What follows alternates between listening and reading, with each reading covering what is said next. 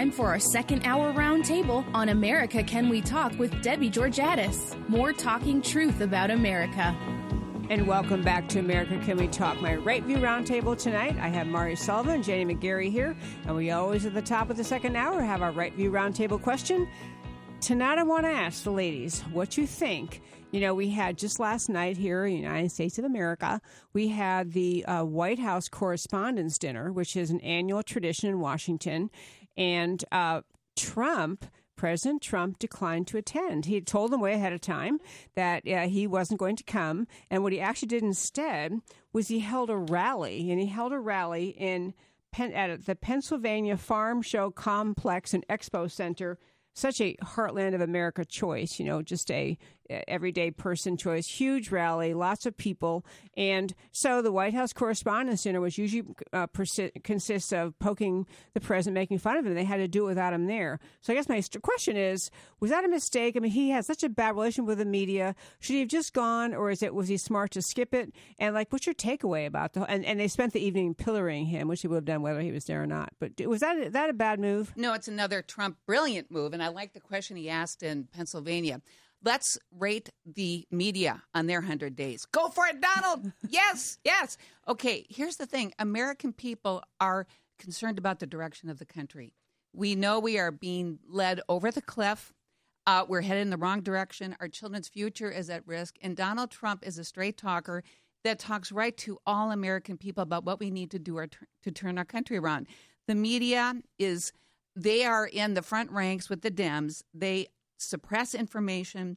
They are not doing what they're supposed to do, which is to protect the American people from the excesses of government. They're all and just for, report factually, yeah, exactly.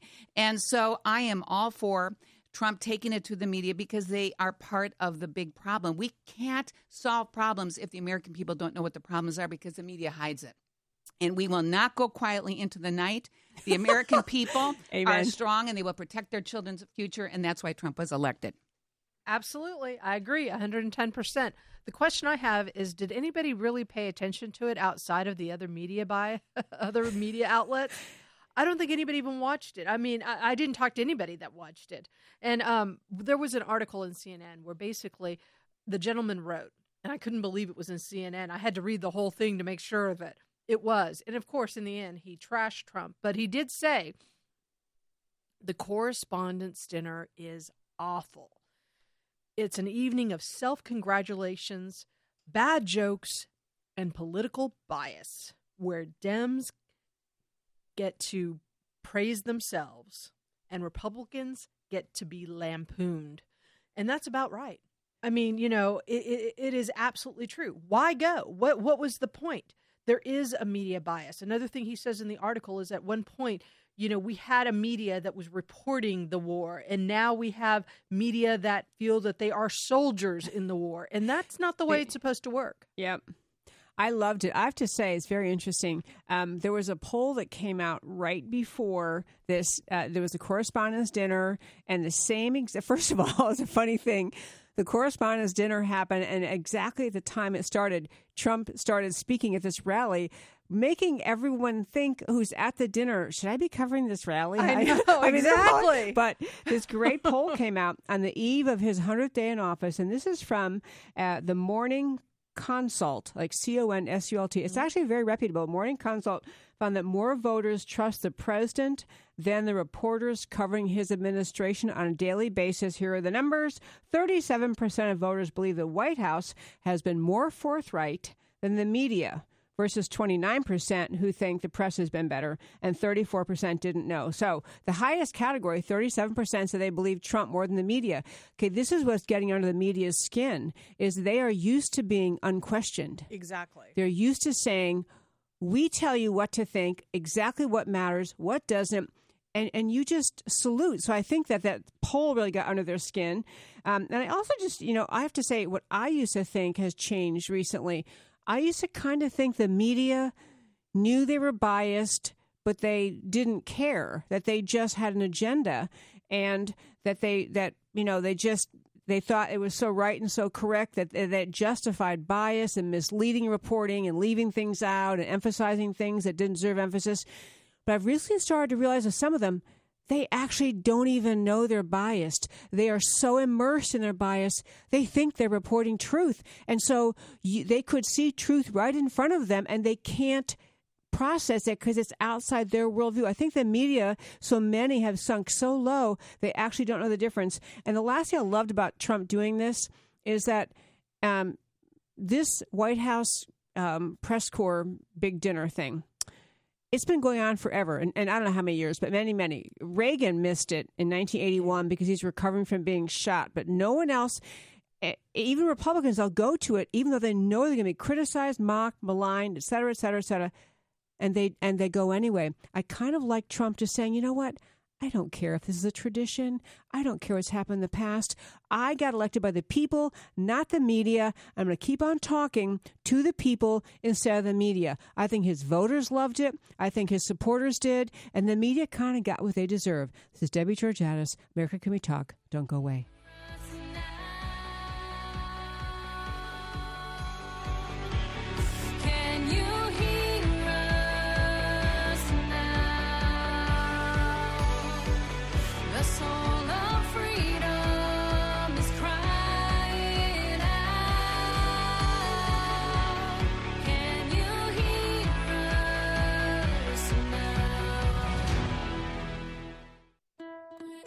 Could you lose your career because of your faith?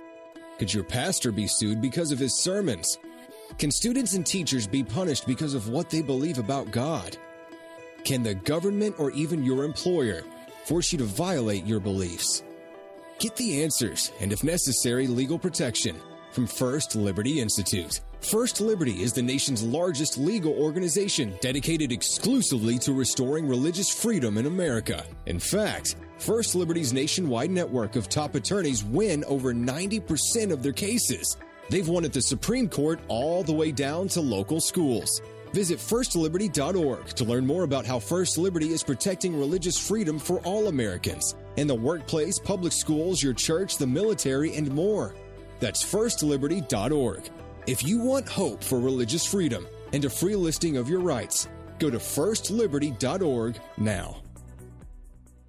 Attention Ronald Reagan fans. What is the one item most sought after by Americans who love the Gipper? It's Young America's Foundation's Reagan Ranch Calendar. Young America's Foundation is the leading youth outreach organization dedicated to ensuring that increasing numbers of young Americans understand and are inspired by the ideas of individual freedom, a strong national defense, free enterprise, and traditional values. New audiences of young people across the country are introduced to conservative ideas through Young America's Foundation's programs, including the Reagan Ranch program program. The Reagan Ranch calendar contains spectacular images of the Gipper enjoying his beautiful 688 acre ranch, the Western White House. For a limited time, the calendar is free. Even shipping is free. To receive your beautiful Reagan Ranch calendar from Young America's Foundation, call 800 USA 1776 and mention the phrase Reagan Gift. Again, the number is 1 800 USA 1776 and Reagan Gift is the code. Learn more about Young America's Foundation at www.yaf.org. That's yaf.org.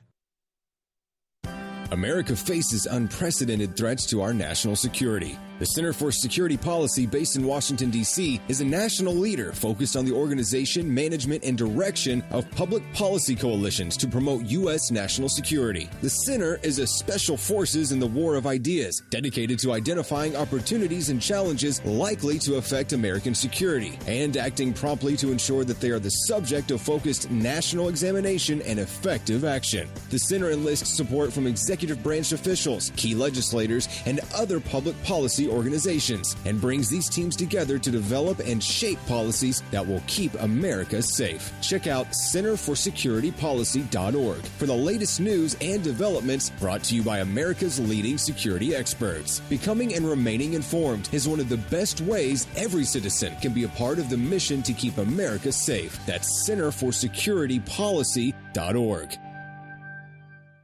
The National Center for Policy Analysis brings together the best and brightest minds to tackle the country's most difficult public policy problems in healthcare, taxes, retirement, education, energy, and now national security. The NCPA works to develop and promote private, free market alternatives to government regulation and control, solving problems by relying on the strength of competition and the private sector. As America's think tank, the NCPA wants to make sure you have access to simple, clear solutions to the issues that matter to you. Come get to know the NCPA at one of their events and join the conversation by following them on Facebook, Twitter, or Instagram. To get policy solutions delivered straight to your inbox, sign up for the NCPA free email newsletter or subscribe to one of their policy blogs. To get involved with America's think tank, go online today to ncpa.org. The NCPA would love your support and you'll love being part of the solutions to America's challenges. So go to ncpa.org. That's ncpa.org.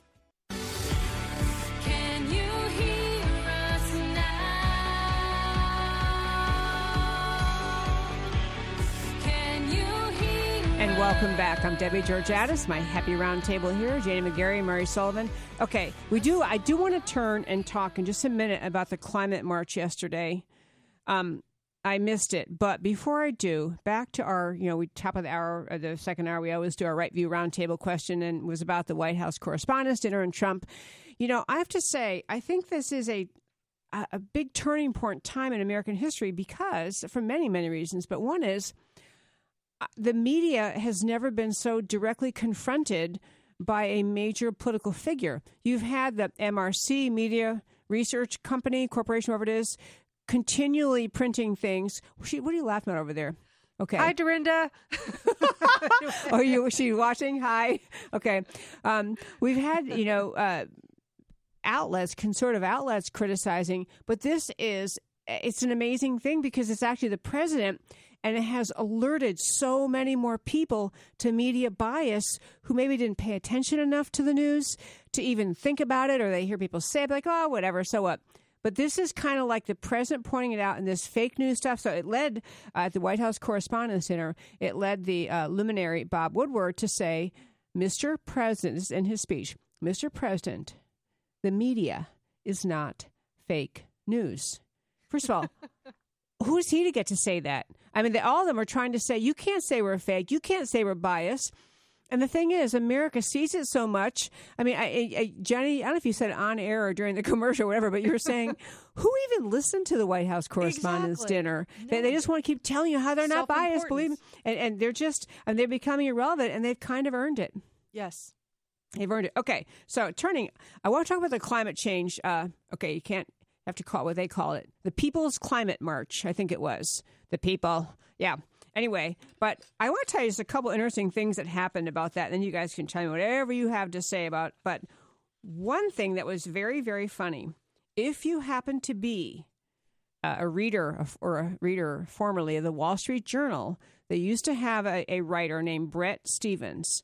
And this is a guy who just he has a few conservative views. So he was a, a editorial writer in Wall Street Journal, and then and he was driving conservatives crazy, and you know, I mean, just anyway. So Bret Stephens left the Wall Street Journal, and his and then moved over to the New York Times. And the New York Times said they hired him because they wanted to have a more balanced uh, editorial page. They want to have more balance. They want to bring conservatives in, blah, blah. So Bret Stephens is over there, this quasi conservative who, who makes the conservatives mad at Wall Street Journal. He goes over to New York Times. His very first column was called Climate of Complete Certainty. Very first column he writes, in which he had the audacity on the People's Climate March weekend of saying, don't you think it might be good if we try to you know make sure we have the facts straight? If we don't speak with such utter and complete certainty all the time but instead we look at facts and he made the analogy to hillary clinton. Everybody in the planet thought she was going to win the election. Every and they were and every time bill clinton even said to uh, what's the guy's name? Bobby Robby Mook? Bill clinton even said to, to hillary's advisors you know this brexit vote it just doesn't look good. This Brexit vote makes me wonder are you sure about the numbers? Are you sure Hillary's going to win? And the answer he got from Mook was the data run counter to your anecdotes. And what his point was is we're so sure of our numbers and our data, Hillary can't lose. Who cares what you see in the ground? So this writer, Bret Stephens, said hey, same thing about the climate thing. We speak with such just sanctimonious, self-righteous certainty. You know, people don't we we could be wrong he was even he was just introducing the idea why don't we look at the numbers why don't we reassess the data which which caused which is so darn funny his very first column caused numerous people to cancel their subscriptions to the New York Times. You gotta love it. I mean, you can't make this stuff up. No, you Oh, can't. no, you can't. I, I uh-uh. love what Kurt Schlichter said about the left. You know, they hate you. We just have to accept it. Facts are unimportant to them. One of my favorite articles by Kurt Schlichter. He's a lawyer. He's a conservative writer. He he's a great guy. Kurt Schlichter. He's funny. So he's talking about the leftists, and when he talks about the uh, environmental leftists, he calls them the pagan weather religion oddballs. Convinced that the end is near, we must repent by turning in our SUVs. Of course, the we is really us. High priests of the global warming cult like Leonardo DiCaprio will still jet around the world with supermodels while we do the ritual sacrificing of our modern comforts. Exactly right.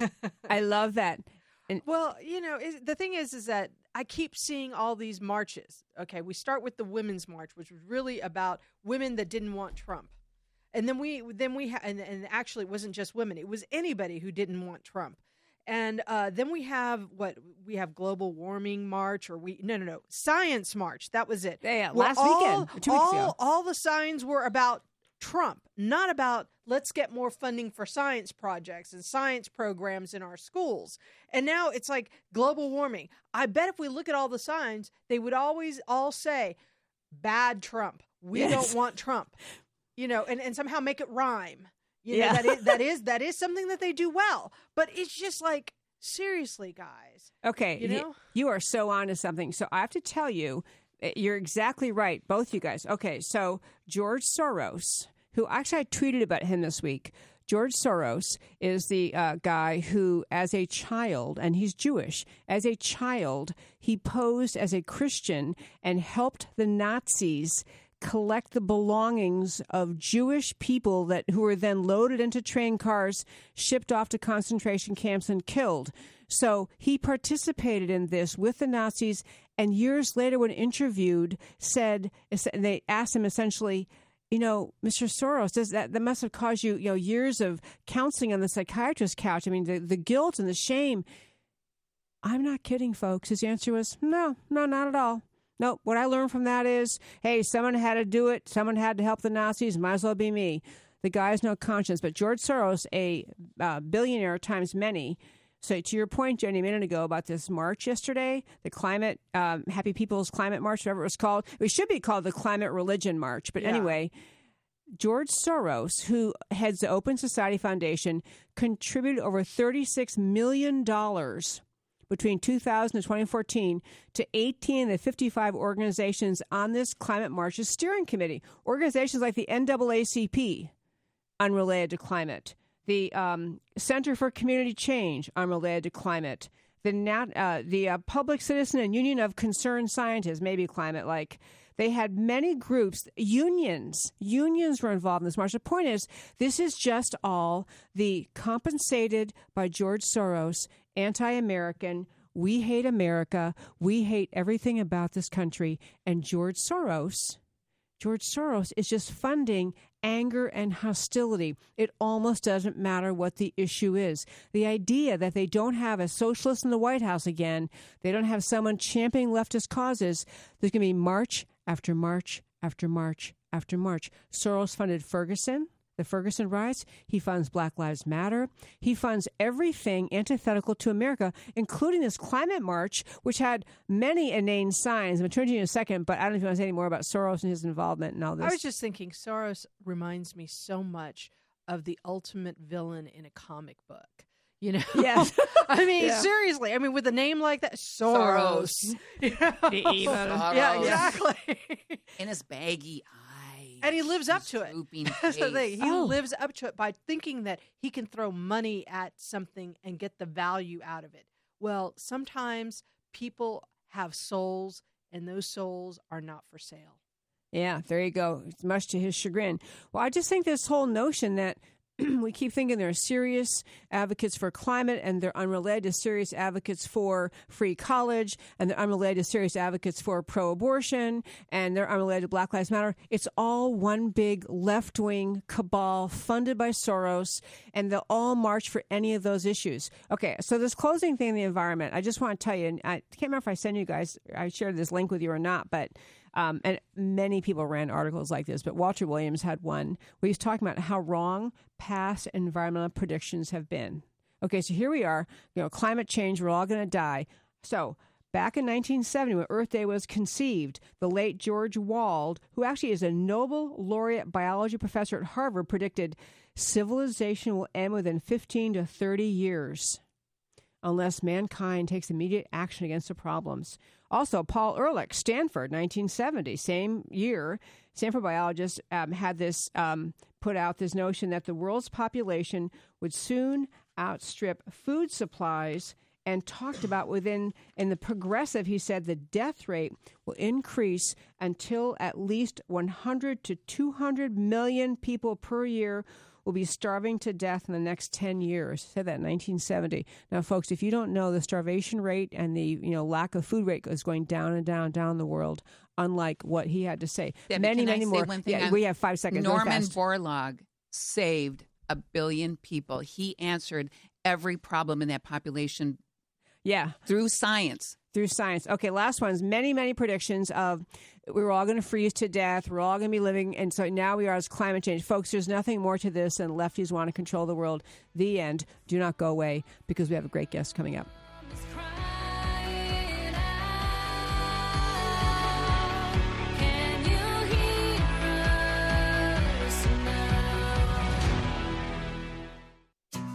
Nation faces a choice the path of big government based out of Washington, or the unique brand of liberty and prosperity enjoyed here in Texas. For 27 years, the Texas Public Policy Foundation has helped leaders in the Lone Star State prove that fiscal restraint and small government can deliver opportunity and prosperity for all. The Texas Public Policy Foundation promotes and defends solutions here and around the country based on liberty, free enterprise, and personal responsibility. Whether informing the national debate on property rights, energy, taxes, education, or criminal justice, the foundation works to translate ideas into real change. The Texas Public Policy Foundation does not accept government funds or contributions to influence the outcome of its research. It is supported by thousands of people like you who are concerned about the future of our country. You can help Texas remain strong as the beacon of liberty in America. Visit texaspolicy.com to learn more.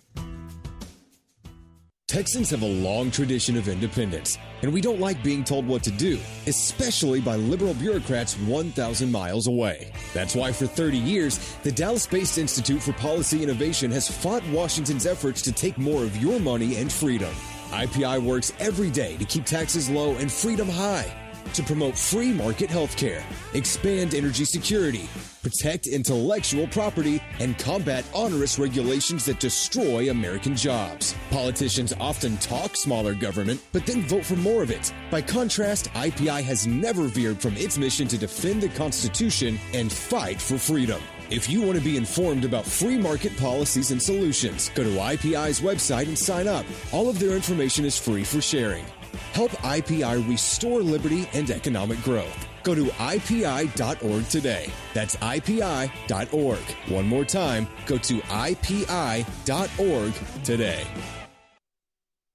If there's one thing the conservative movement needs, it's a leader. And we have one the Heritage Foundation. Heritage gets in the trenches on Capitol Hill. They promote principled solutions directly to lawmakers in Washington. And unlike politicians, they don't waver or compromise. But they're not a Washington institution. There are tens of thousands of Heritage members and supporters in North Texas alone. And they're on a mission to grow that number and build the conservative base. You can become a Heritage member by going to joinheritage.org today. I've been a member of Heritage myself for years. I have Heritage experts on my show, and I rely on their analysis to get the facts out. As a member, you'll get updates on the fight for America from Heritage President Jim DeMint, plus exclusive invitations to conservative events right here in Dallas or wherever you are in America. So join the growing movement. Find out more at joinheritage.org. That's joinheritage.org.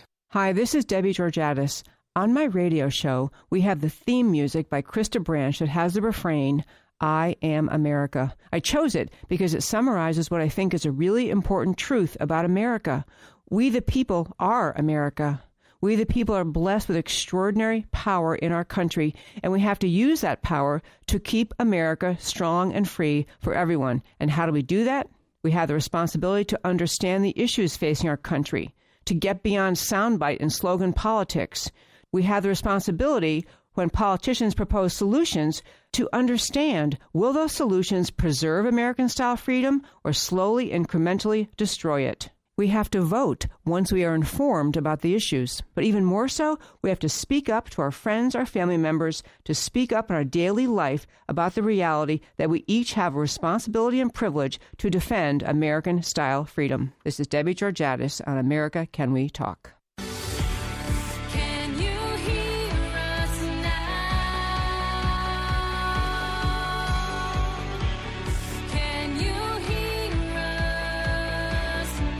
Welcome back to America Can We Talk. I'm Debbie Georgatos. I have my Right View Roundtable joining me tonight, Jenny McGarry, Murray Sullivan. I believe we have online Stuart Taylor, who is the author of a book, which is up here in my iPad right in front of me, duly highlighted, author of a book called Campus Rape Frenzy The Attack on Due Process at America's Universities. Hello, Mr. Taylor. Hello, nice to be with you. Thanks for having me.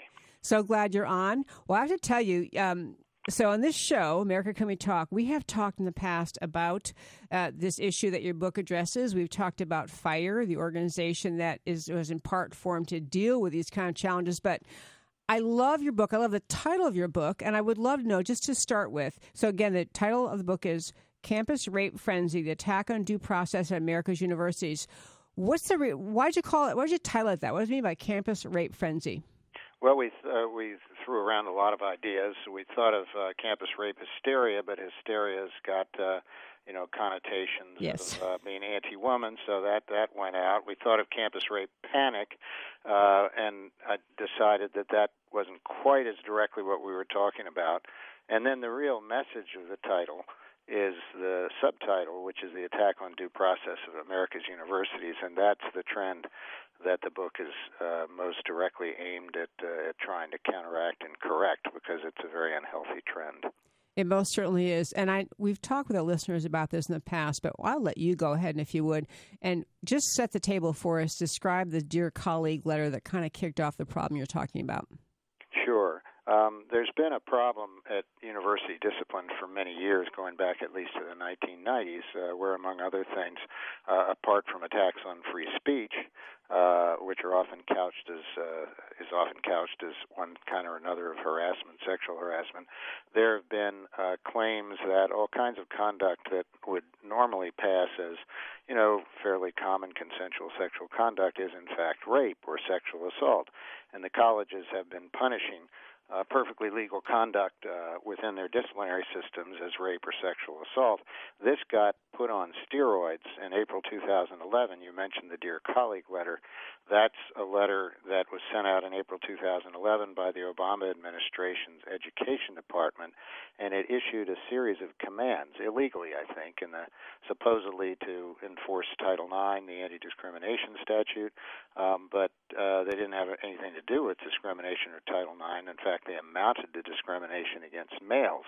Uh, they ordered colleges to adjudicate any claim that came to their attention uh, of any kind of sexual misconduct uh, made by anyone against anyone. It's almost always a woman against a man. It's occasionally another a man against another man.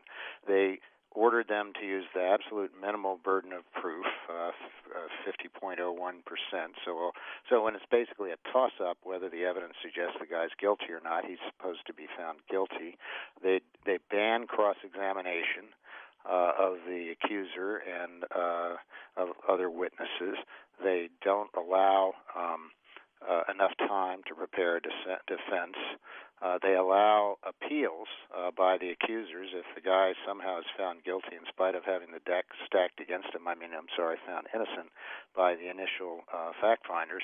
Then the then the woman gets to appeal, and often we've seen um, political uh, factors come into play during the appeal where administrative uh, university leaders are intimidated either by, uh, in the past, Obama administration bureaucrats or by their own campus activists and uh, and far left professors. uh, to uh, basically railroad guys in the face of strong evidence in many cases of innocence. We have about 40 plus, 40 to 50 cases we uh, summarize in our book uh, in greater or lesser detail, in which uh, young men who appear to have been innocent uh, were um, kicked out of school and otherwise branded as rapists. You know, I have your, as I mentioned, I have your book here in front of me, an iPad, and I can't quickly get back. But I think the first chapter you recount, or- even in the introduction, you recount the story at Amherst, and I don't uh, want to get into great detail except to say I think that was very powerful and effective in your book to not just speak in the abstract about what due process and what rights are being diminished, but kind of the real life examples in college where you know often alcohol is involved, and so people are fuzzy in conveying consent or lack thereof, fuzzy in perceiving consent or not, and they engage in some sort of form of intimacy, which uh, later the girl, and in the case, was it Amherst? It was way over a year later before she decided this encounter in her room was not consensual. Isn't right? Isn't That's that right. It, it was way over a year later, and it came through a process during which she became radicalized. Basically, the the facts show that she sexually assaulted the guy. He was blackout drunk, and she took him back to her room after they'd been making out publicly in front of people. And somebody said, "Why don't you go get a room?" So she took him to her room, and she. um she performed a sexual act on him while he was, if not passed out, very, very drunk. She was a little bit drunk by her own account. But uh, then she became she came to regret it. Why did she regret it? Because it was her roommate's boyfriend. The roommate was away, but the word was going to get around that she had seduced, if not assaulted, her roommate's boyfriend. That was going to cause her social problems. So she started putting out the lie that he had sexually assaulted her, and she eventually uh, took it to the point uh, after joining a feminist group that was exercised about uh, alleged rapes on campus. She took it to the point of filing a complaint with Amherst. Amherst uh, put three uh, far left uh, professors or administrators uh, in charge of the case, and uh, with minimal attention to the facts, the evidence, and the detail, and with no effort at all to find the text messages that proved the guy's innocence, because the woman was sending text messages throughout this encounter uh, that proved his innocence. Uh, they kicked him out, and then when he took the text messages to them later and said, "Look, these prove I'm innocent," they said, "Sorry, too late." uh, you can't uh, you can't come back, and we're not going to reopen the case. It was a horrible injustice, disgraceful and disgusting injustice, and uh, unfortunately, not the only one by a long shot. as I said, it's very powerful how you had in your um, book laid out all these examples because they are just. Uh, I mean, they're they're shocking, and I speak as someone. We have three grown kids in their twenties, a, a girl and two boys, and I, you know, they're all out of college. I want a girl, my daughter, to have been protected from actual predators, and our sons uh, to be protected from unfairness. And I think that most people would have that perspective. You just in America, you should just want the system to be fair. You you see our justice system, we all and I'm a lawyer by background. I treasure the idea of the protections we build into our criminal justice system, our entire legal system, and this is kind of it's so removed from reality. It's like putting aside everything we know about what makes the system fair, and it is just it's well use the term in your book. It's like a witch hunt. So I did want to let you hit on too. You talked in your book a little bit about how the uh, pretense of this rape crisis on campus to start with was based on faulty statistics. You bet it was. The the lie that's been circulated, the myth that's been circulated is that one one woman in five uh, in college uh, is sexually assaulted while there. Uh, President Obama spread this around. Uh, Vice President Biden spread this around. It's uh, uh, the media have spread it around. It's become almost conventional wisdom. Everybody says, "Oh yes, everybody knows that." Well, it's totally false.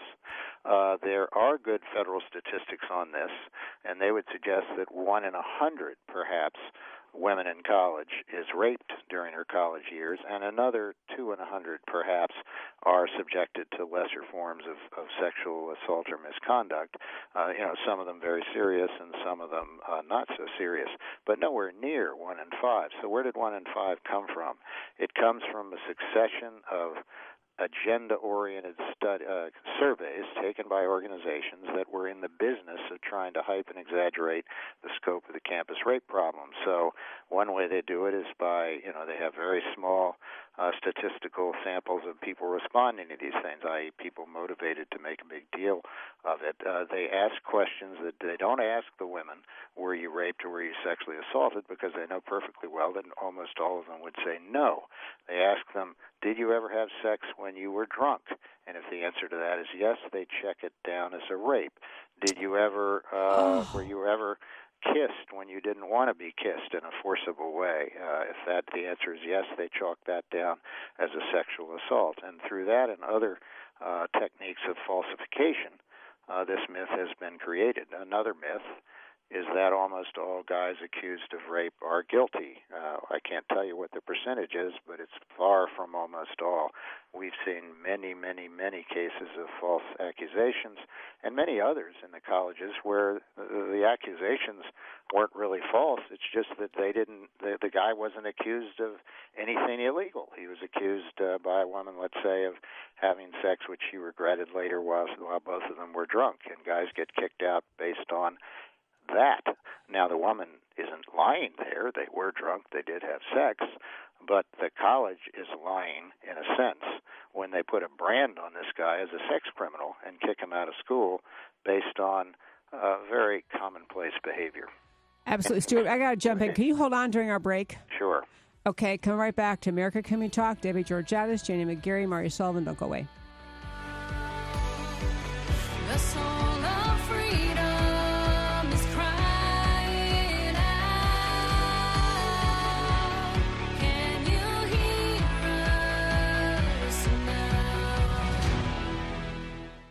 On August 2nd, 2006, Debbie Lee was notified that her son Mark Allen Lee had been killed, becoming the first Navy SEAL to lose his life in Iraq. She had no choice about the news that was given to her, but she did have a choice how she responded. In response to her son's amazing last letter, she founded America's Mighty Warriors to honor the sacrifices of our troops, the fallen, and their families by providing programs that improve quality of life, resiliency, and recovery. Whether America's Mighty Warriors is hosting retreats for families of the fallen, helping heroes heal who are struggling with traumatic brain injury or post traumatic stress disorder, providing relaxation at the Heroes Hope Home, stepping in when an injustice is committed, or doing random acts of kindness. As Mark mentioned in his letter, they know the price of freedom and who pays it. Our troops and families of the fallen need your support. Visit americasmightywarriors.org today to learn more. That's americasmightywarriors.org. Hi, this is Debbie Georgatos. On my radio show, we have the theme music by Krista Branch that has the refrain, I am America. I chose it because it summarizes what I think is a really important truth about America. We, the people, are America. We, the people, are blessed with extraordinary power in our country, and we have to use that power to keep America strong and free for everyone. And how do we do that? We have the responsibility to understand the issues facing our country, to get beyond soundbite and slogan politics. We have the responsibility when politicians propose solutions to understand will those solutions preserve American style freedom or slowly, incrementally destroy it? We have to vote once we are informed about the issues. But even more so, we have to speak up to our friends, our family members, to speak up in our daily life about the reality that we each have a responsibility and privilege to defend American style freedom. This is Debbie Georgatos on America Can We Talk? Our nation faces a choice the path of big government based out of Washington, or the unique brand of liberty and prosperity enjoyed here in Texas. For 27 years, the Texas Public Policy Foundation has helped leaders in the Lone Star State prove that fiscal restraint and small government can deliver opportunity and prosperity for all. The Texas Public Policy Foundation promotes and defends solutions here and around the country based on liberty, free enterprise, and personal responsibility. Whether enforcing transforming the national debate on property rights, energy, taxes, education, or criminal justice, the Foundation works to translate ideas into real change. The Texas Public Policy Foundation does not accept government funds or contributions to influence the outcome of its research. It is supported by thousands of people like you who are concerned about the future of our country. You can help Texas remain strong as the beacon of liberty in America. Visit texaspolicy.com to learn more. There's a lot of talk today among media, in academia, in our culture about everything that is supposedly wrong with America. Political correctness tries to dictate that we must stop thinking that America is exceptional. America's bravest have our back in the air, at sea, and on land. But who has America's back in the culture? In schools, on cable television, in newspapers? It's time to end the greatest prejudice on earth anti Americanism. And who makes the case for America? FLAG does. FLAG is the foundation for liberty and American greatness.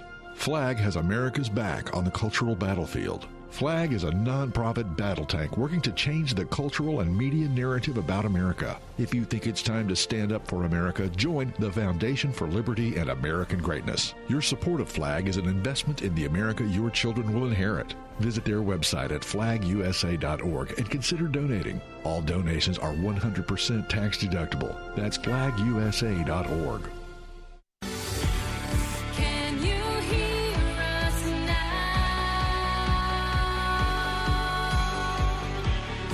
And welcome back. I'm Debbie Georgatos, and this is America Can We Talk? And we have online with us the author of a new book, author of of Cape, excuse me, Campus Rape Frenzy: Due Process at America's Universities, Stuart Taylor. Okay, so Stuart, on the break, the three of us in here are trying to discuss who, like, which question should go next, and we all want to chime in, but.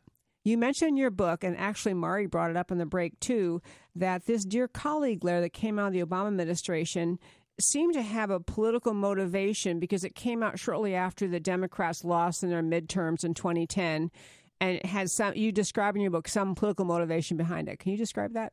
Yes, we think so.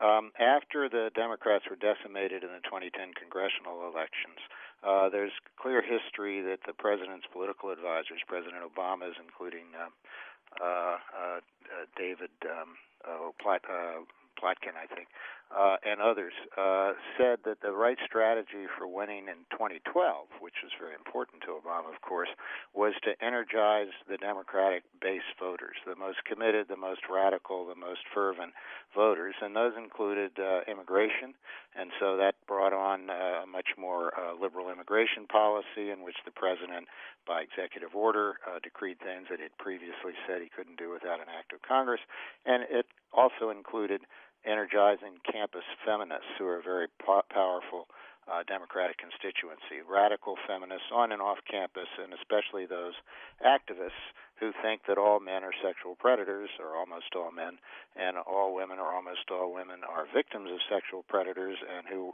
they, the, in order to get those people fired up that the Obama administration was doing what they wanted, the Obama administration did what they wanted.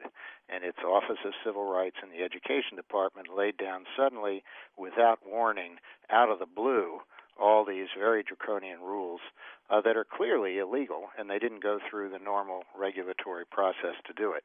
Even though they're clearly illegal, in my view, uh, most colleges are too terrified of the power the education department has to take away their federal money to challenge them. Absolutely. We're all nodding along. It's like, it's too bad you're not here in the studio. We have fun in the studio, but I'm really nodding along, and I, I could not agree more. It really played into the um, what the can the groups that President Obama had to get motivated to uh, win election in 2012. Okay, Sorry, so- I was fumbling for the name. I meant David Axelrod was the political. I thought it was Axelrod. Yeah, I was going to say that. Okay. Yeah.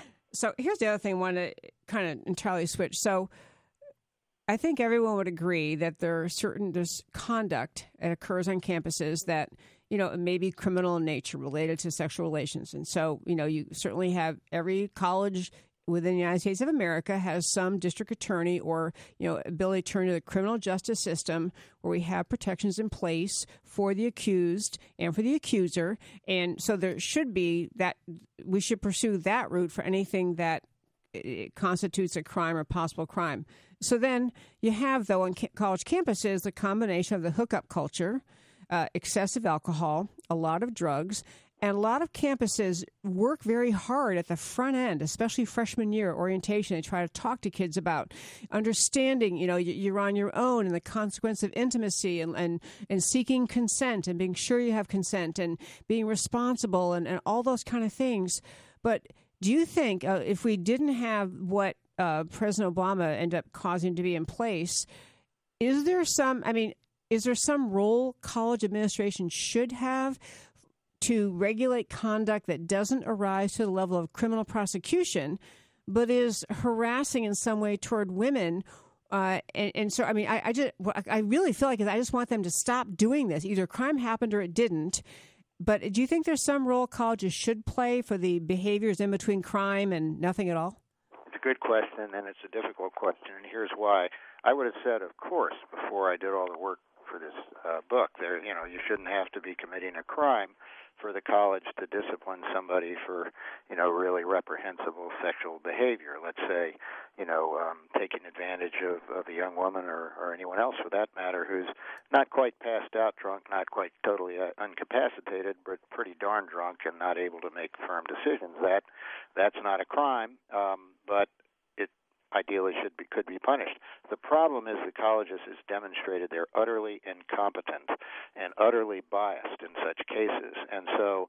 Um, Instead of seeing them, you know, judiciously handle cases like the one I just hypothesized, they take cases where the guy really did nothing wrong at all, or or where both parties were drunk, and they magnify them into uh, pseudo sex crimes, and they kick people out for this.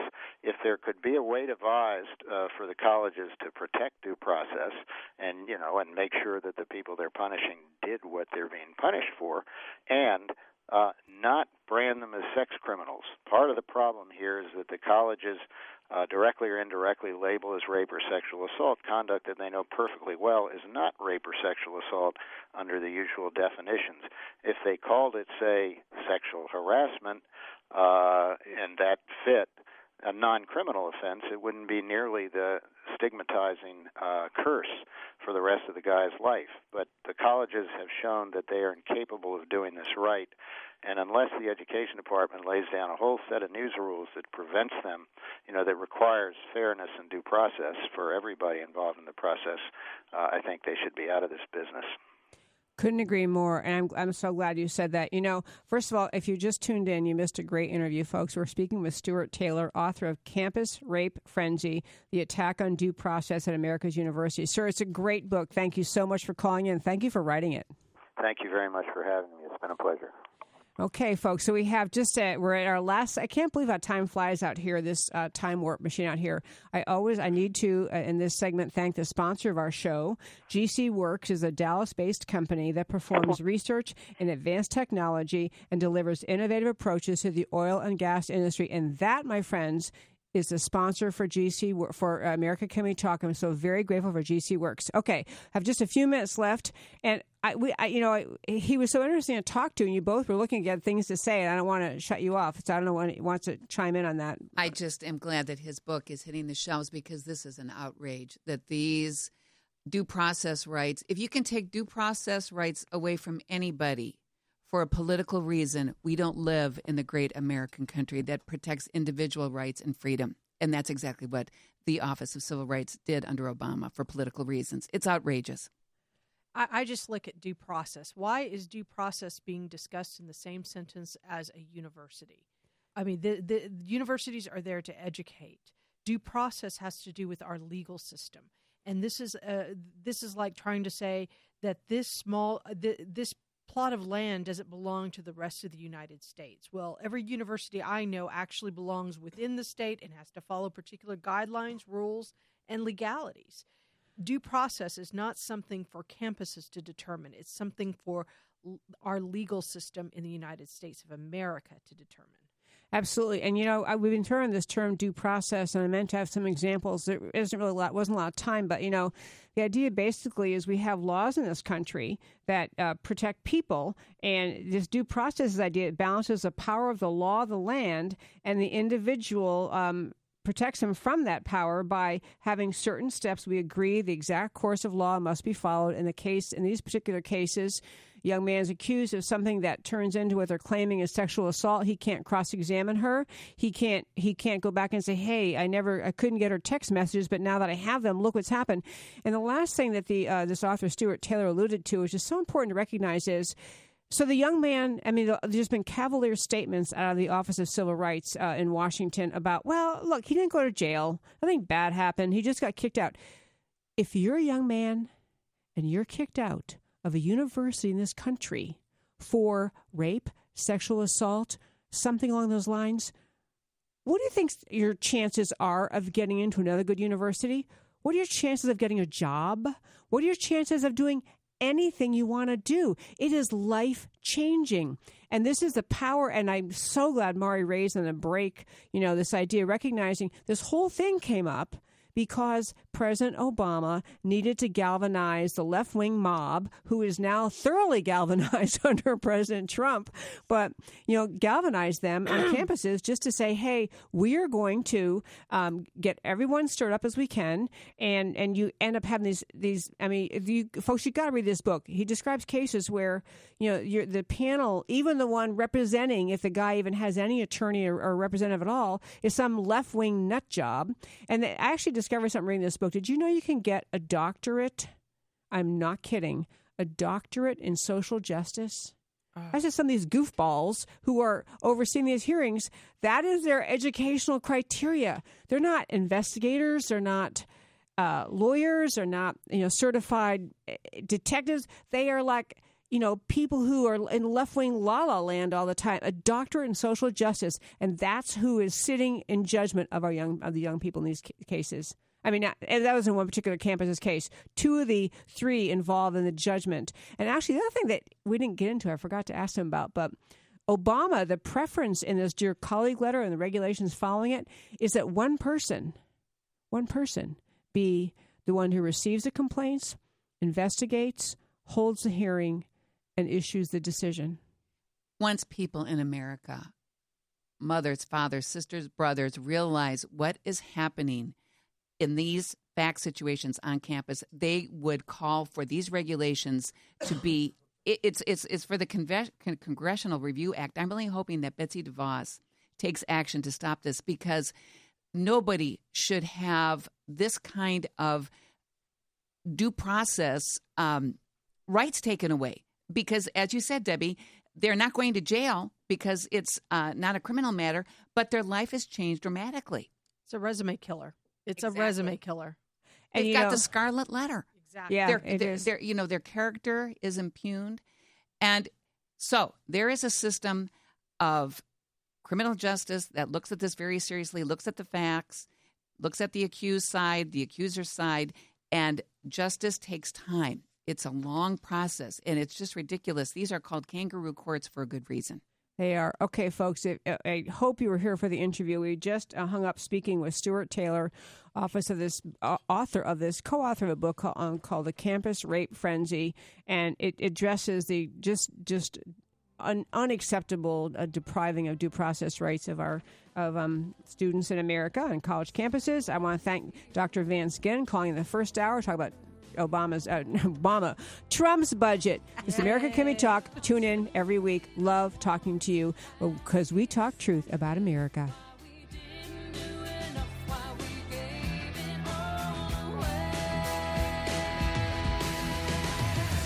We keep our faith when there's no way out, when there's little hope. Thank you for listening to America Can We Talk with Debbie Georgatos. To learn more or to contact Debbie, go to americacanwetalk.org.